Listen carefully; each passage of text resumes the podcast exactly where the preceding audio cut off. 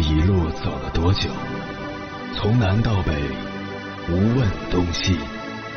这一生走了多远？春华秋实，红颜白发。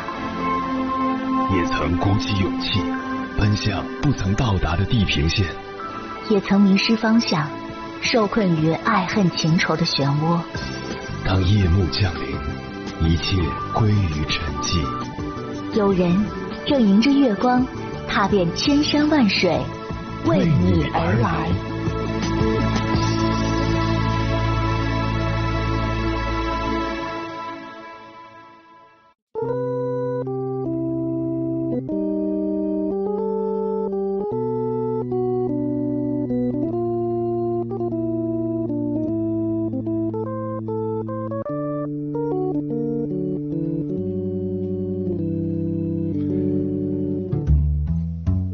前段时间，演员胡歌再次登上了微博热搜。原来有网友在某商超的停车场偶遇了胡歌，只见他身穿黑色毛衣、卡其色裤子，脚踩黑色板鞋，一只手拎着白色塑料袋，另一只手拿着手机回消息，慢悠悠的走到爱车前方，拔掉了充电器，十分松弛随意。该网友定睛一看，大吃一惊。对比一些网红动辄几百万的劳斯莱斯、阿斯顿马丁、法拉利，胡歌的爱车居然是一款不到十万元的国产五菱新能源汽车，而且还是迷你款，与他一米八几的个头很不般配。作为国内一线男明星，胡歌的穿着和出行都显得十分朴素，没有名牌，没有豪车，没有造型，和普通人毫无两样。此前也有节目爆出，胡歌的生活十分朴素，家中基本没什么家具，连茶几都是由剧组的柜子拼接的。这让不少网友感叹：现在普通人的包袱比明星都多，内耗太重了。深以为然，这让我想起在知乎上看到的一个问题：上班族开个十万左右的国产车，真的丢人吗？在一连串的跟帖中，有位博主的回答赢得了高赞。开十万块钱的国产车很丢人吗？因为一台车来评判别人的人才是丢人。更可悲的是，我们根本没有意识到自己居然被一辆车给代表了。当我们只会用外界的标签来物化自己，内心荒芜，成为随波逐流的陀螺，其结果只会加剧内耗，难以获得真正的幸福和满足。我告诉你，什么是不丢人的？无论你开一台价格多少的车，买车的钱都出自自己的双手。并且你不会因为自己开一台贵的车而沾沾自得，也不会因为自己开一般的车而有时觉得抬不起头。是啊，物质并不代表一切，也代表不了一切。真正的富翁并不一定拥有亿万家财，而是拥有高贵的精神。正如沃伦·巴菲特所说的那样，我们应该过简单的生活，做精神的富翁。比如北大数学科学学院的研究员韦东奕，也是在前不久排队做核酸的时候被学生偶遇，并拍照片发到了网上。照片显示，韦东奕全程盯着手机屏幕，一副无法自拔、沉浸其中的样子，完全不被周围嘈杂纷乱的环境所影响。走近一看，才发现他的手机里没有短视频，没有游戏，而是难度系数拉满的数学题。在此之前，韦东奕用的是一台老人机，为了便于生活需要才买的智能手机。还有一位同学晒出了在食堂偶遇韦东奕的画面，而他的伞也与众不同，伞坏到骨架都露出来了四根，还在使用。果然，数学天才的生活比网友想象中还要质朴。其实，韦东奕作为大学老师，完全可以过上大家眼中光鲜体面的生活。他在博士后期间主持的学术项目曾获得过一百万奖金，但他每月的生活费依旧保持在三百元左右。正如另一位老师评价他的：“他只是不在乎我们在乎的东西而已。”他在乎的东西都在数学的世界里，数学带给他的乐趣远远超过了吃什么、喝什么、穿什么。在韦东奕的世界里，外界关注的买房、投资、结婚生子，仿佛和他没有关系。他醉心于数学研究，物质上简单，精神上纯粹。而精神富足，才是一个人真正的需要。物欲极简，把节省下来的时间和精力倾注到热爱的事物上。由精神满足带来的幸福感，要远远高于物质满足所带来的短暂且肤浅的快乐。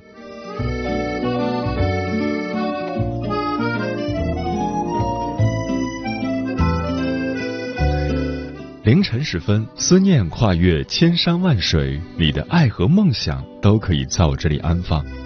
各位夜行者，深夜不孤单，我是迎波。陪你穿越黑夜，迎接黎明曙光。今晚跟朋友们聊的话题是：做一个精神富足的人。你可能拥有无数的金钱，却不一定拥有许多美好的东西。拥有金钱，你可以买到昂贵的药品，却未必能买到身心的健康。你可以买到高级的床铺，却未必能买到安心的睡眠。你可以买到艳丽的玫瑰，却未必能买到纯洁的爱情。然而，现实中也有多少人执着于追求丰富的物质生活，将金钱当作衡量成功的唯一标准，最后只能拥有物质的富裕，却忽视了精神的贫瘠。灯红酒绿的下面是心灵的空虚，欢声笑语的背后是无言而又难耐的孤独。华服锦衣的里面是温情亲情的缺失。关于这个话题，如果你想和我交流，可以通过微信平台“中国交通广播”和我分享你的心声。你？结婚算了，俺都有孙子了。呃，一直都单身啊。爱过。你有梦想吗？我希望多拉点生意，给孩子攒点钱。年轻的时候想当个舞蹈家。当然有啊，不过我只想给自己打工。我一直想开个花店。你走过千山万水吗？跑了二十多年车，哪儿没去过呀？我也是个旅游达人，山山水水都看过。还没走过，不过呢，我想以后是不是能够环游世界？追星算吗？从一个城市跑到另一个城市。那你呢？我爱过，有梦想，此刻依然在路上，跨越千山万水，奔赴与你在深夜的心灵之约。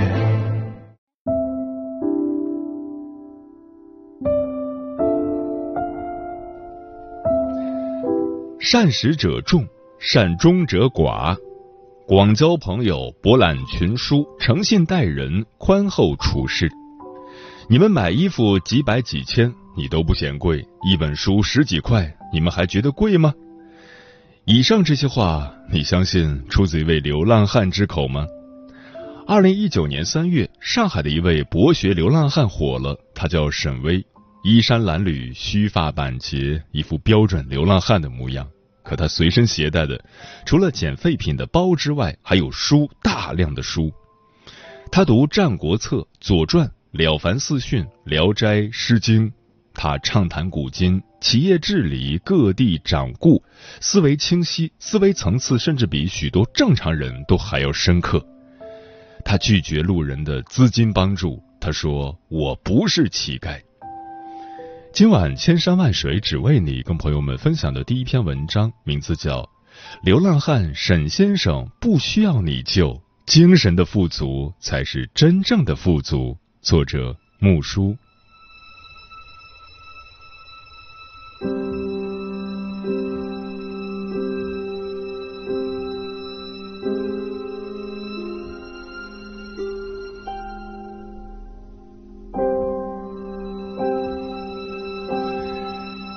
沈巍是流浪汉，但他不是乞丐。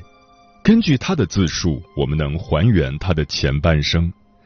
他是上海本地人，从小和外婆生活，和父亲的关系不好。他从小就喜欢画画历史，可是父亲却对此深恶痛绝。为了能买有关历史的书籍，他从小就会捡垃圾去卖，然后买书，偷偷的藏在衣服里带回家，不被父亲看到。读大学时，他想选择的是中文系或者国际政治研究，可是他的父亲却逼着他选择了审计专业。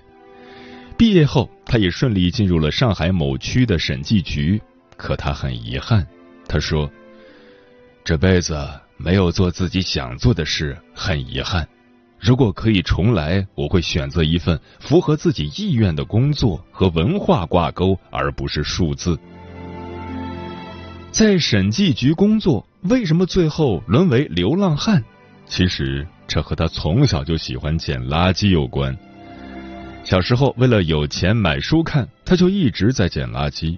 那时他经常被同学们笑话，但是他很纳闷，为什么讨饭的没付出劳动，大家都同情他，而他付出了劳动却会被讥笑？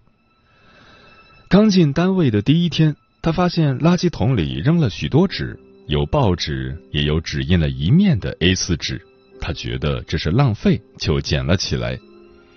就在他捡了几年之后，有人投诉他在单位捡垃圾。领导也觉得他脑子不正常，就让他长休病假回家待岗了。正因如此，他和家人闹翻了，一个人在外租房，可还是因为爱捡垃圾被邻居投诉，再次被赶了出去。就这样，从二零零二年开始，他流落街头，直到现在，他都想不明白捡垃圾到底有什么错，尤其是纸。很多纸都可以继续用，他捡回来的纸，他会在上面写写画画，不能再利用后才会转手卖掉。在他看来，想要垃圾减量、垃圾分类是源头治理，但在一个提倡垃圾分类的社会，为什么从小捡垃圾、分类垃圾的他反被嘲笑？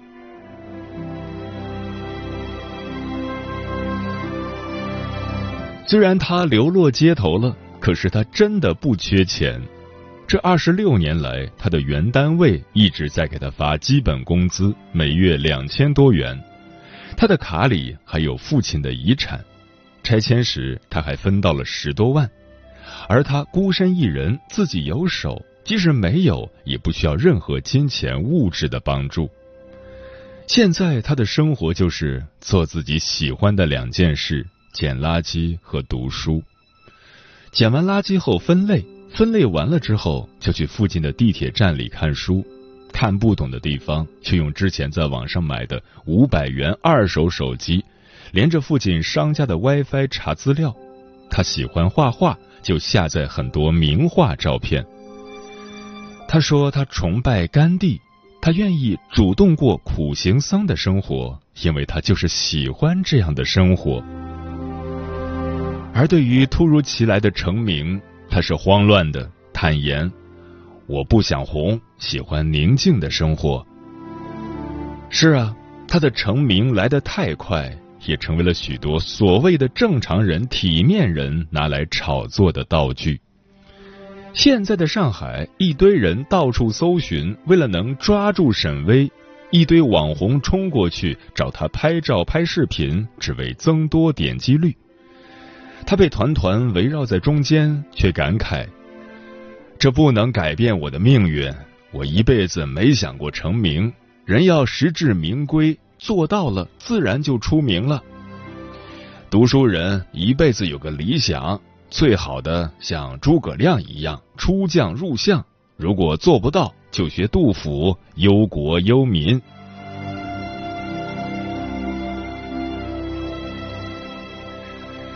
流浪先生沈巍让我想到多年前的韦思浩。杭州图书馆里经常会出现一位拾荒老人，他卸下身上捡来的废品，放到一边，洗干净自己的手，坐下来看书。从报纸、杂志看到文献名著，即使视力不佳也不停歇。他说：“书是我的精神食粮。我们老了，大脑要萎缩了。”要不断的充电，不断得到精神支撑。后来他在拾荒时发生车祸，不幸离世之后，大家才知道他不是一位单纯的拾荒者，他是上世纪六十年代老杭大（现在的浙江大学）中文系的毕业生，退休前是中学的一级教师。而他住的是教育系统统一分配的房子，至今是毛坯房，除了一张木板床，没有任何家具。他每个月还有五千多元的退休金。按理来说，独居的老人这些钱款已经够他吃喝不愁了。可是他为什么要执意的选择拾荒呢？原来这也是他自己的选择。他省吃俭用，却将钱都捐助给了贫困学生。他的遗物没什么值钱的东西，但每一件都让人潸然泪下。泛黄的捐资助学凭证，希望工程的捐助报名卡，扶贫公益助学金的证书，受助孩子的来信，以及十几年前就签署的遗体捐赠志愿表，将自己的遗体和所有可用器官全部捐献。像他这样的人，完全可以过得很好。有一个安静、祥和、幸福的晚年，但是他选择的却是另一条路，放弃自己的物质生活来帮助更多的人。他的精神是富有的。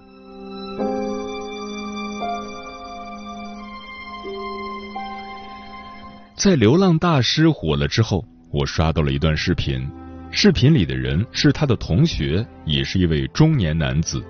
在被围观者要求“你们同学帮帮他”时，这位男子回答：“不是我们帮帮他，是他帮帮我们。你们觉得他可怜，其实他更可怜你们。你看我们每天都在苦恼，为没钱苦恼，为穿的差苦恼，为换大房子豪车苦恼。所以，到底谁更可怜？”仔细想想，可能真的是这样。到底是沈巍可怜，还是那些拿着手机在大街上追着他拍照、拍视频，只为了蹭热度的人可怜？到底是沈巍可怜，还是那些不惜用一切代价也要成名发财的人可怜？你看，大部分的人都会借由外物来判定一个人，最直接的体现就是。车子、房子、钱、衣着这些看得见、摸得着的东西，可其实，怎么能单凭一个人选择的生活方式来判断这个人呢？那些穿西装、打领带、住豪宅、出入高档餐厅的人，真的全都是好人、善人、有格调的人吗？而那些在温饱线上徘徊的，又全都是毫无思想境界、俗不可耐的可怜人吗？未必吧。每个人都有选择自己生活方式的权利。有些人喜欢钱财外露，享受着别人崇拜的目光；有些人不在意吃穿住行，他们的关注点在其他或许更有价值的地方。有些人将自己赚来的百分之九十九的钱都用来购买自己喜欢但别人无法理解的东西，他们都没有错，更没有什么高下之分，只是个人选择追求不同而已。如果单凭一个人表现出来的生活模式就去断定这个人有钱或穷，是否有价值，是否优秀？是不是就显得太片面？不要轻易的单凭外表去给不了解的别人下定义，不要抱着一种怜悯的心态去评断别人的人生，因为你看到的只是别人展现出来的样子，你并不知道有些人的内心究竟有多富足。与其救救沈巍，不如救救自己吧。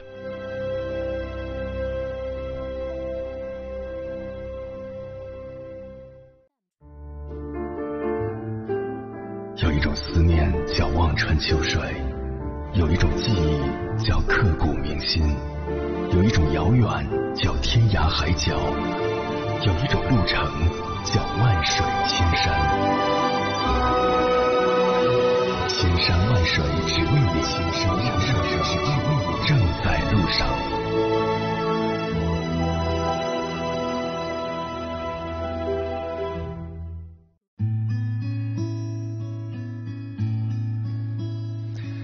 感谢此刻依然守候在电波那一头的你，我是迎波。今晚跟朋友们聊的话题是做一个精神富足的人，对此你怎么看？微信平台中国交通广播，期待各位的互动。Summer 说，从《仙剑》开始喜欢上胡歌，梅长苏这个角色的演绎又让我深深的爱上了他。胡歌是一个精神富足的人。正好最近在读《瓦尔登湖》，这期节目聊的话题很应景。漂浮的云说：“穿什么衣服、开什么车，并不代表什么。真正有才华、有学问的人，虽穿着朴素，但精神世界富有。浓妆艳抹、衣着光鲜，却在一件小事上和别人争执，那才是真的精神层面的缺失。”风林说。与精神富有的人在一起，耳濡目染，你也会变得乐观豁达，心态好了，日子自然就顺风顺水。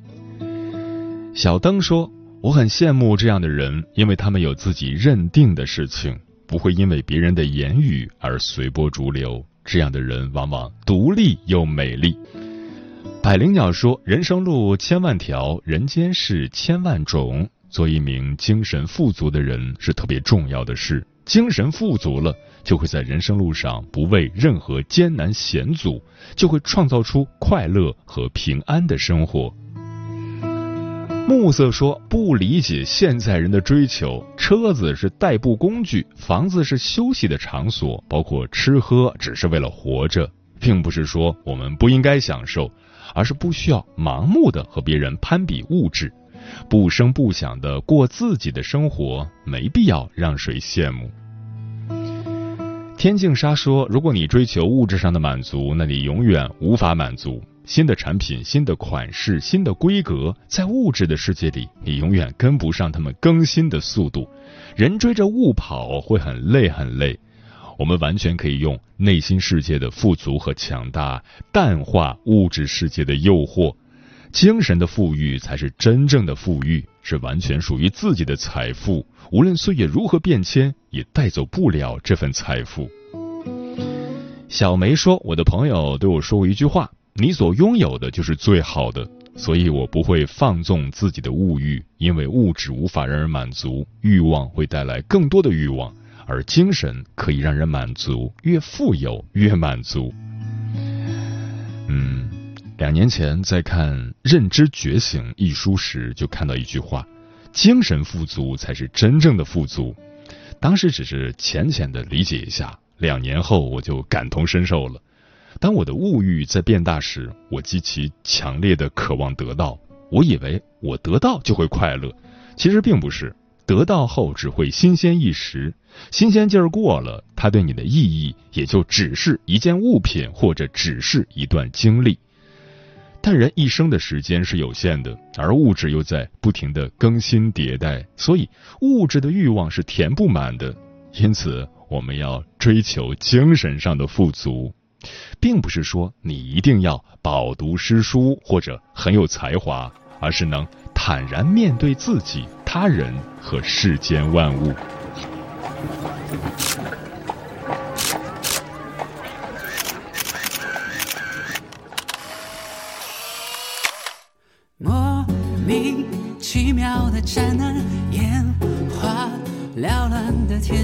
走马观花的星空下，拍照人很仓促，广场漫步的鸽子，唾手可得的食物，那片金色的向日葵，安静的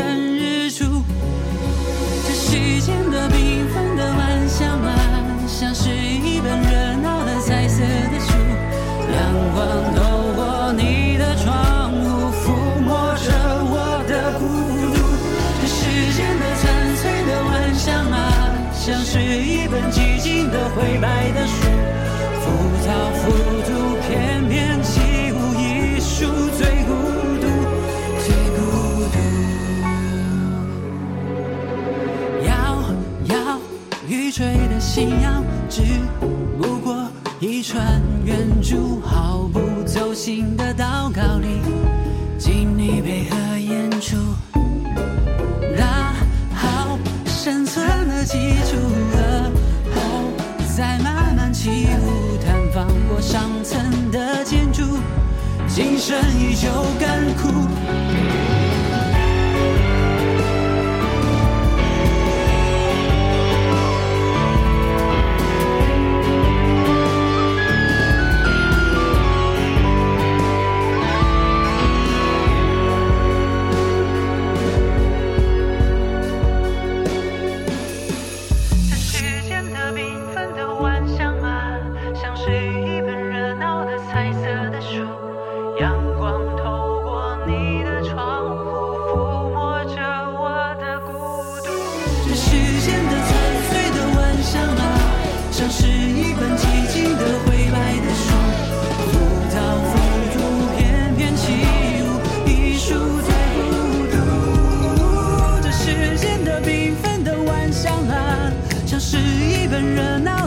色的树，阳光透过